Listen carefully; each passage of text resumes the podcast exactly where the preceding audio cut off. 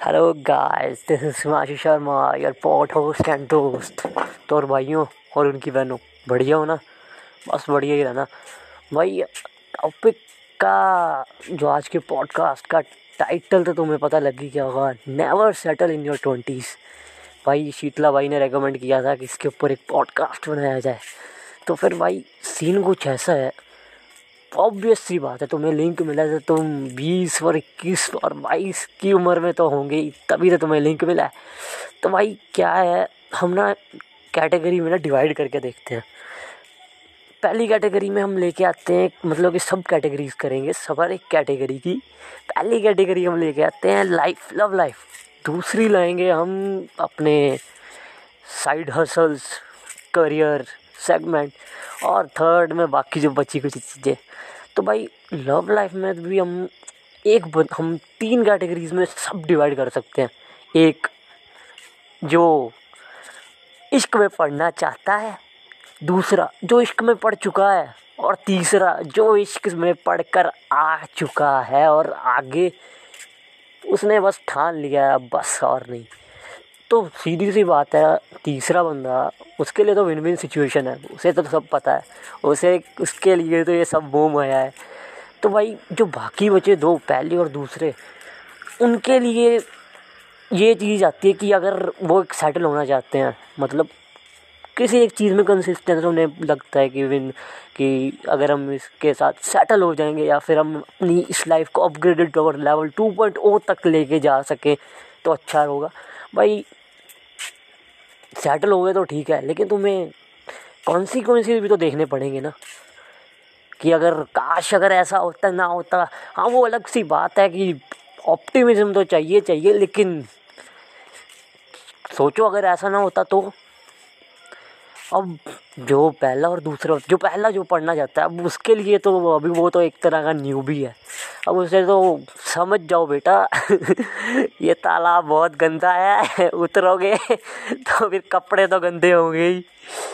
और जो दूसरा पढ़ा हुआ है, उसे पढ़ने दो तो उसकी किस्मत चमक जाए, या फिर उसका किस्मत की चाबी खुल जाए और किस्मत बन जाए।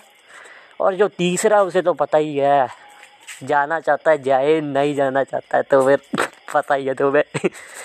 अब दूसरी बात आती है करियर साइड हर्सल अब भाई, जब तक बंदे को एक्सपीरियंस तभी होता है, जब वो नई से नई चीज़ें ट्राई करे।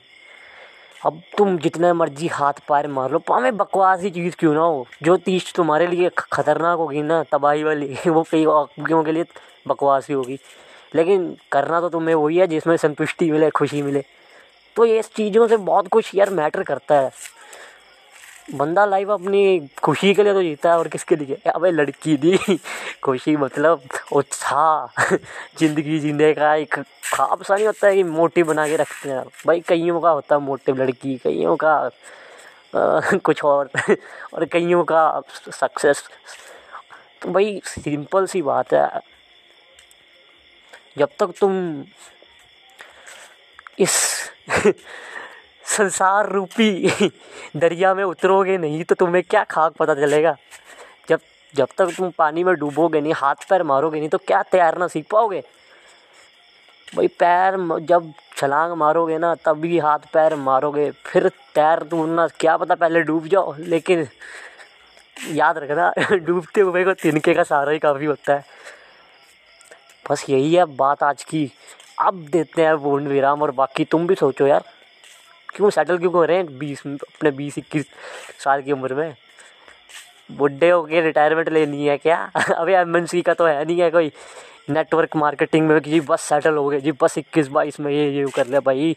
ज़रूरी थोड़ी है कि एंटरप्रेनर ही बनना है। नौ से पाँच की जो जॉब होती है, उसका भी तो मज़ा लो। That's all for the today's episode अब नए एपिसोड में मिलेंगे, नए टॉपिक के साथ। दूसरा टॉपिक तो दे चुका है सात्विक भाई। अब उसके ऊपर बनाएँगे। दैट्स ऑल चलो फिर मिलते हैं नए एपिसोड में। मुझे बताना कैसा लगा एपिसोड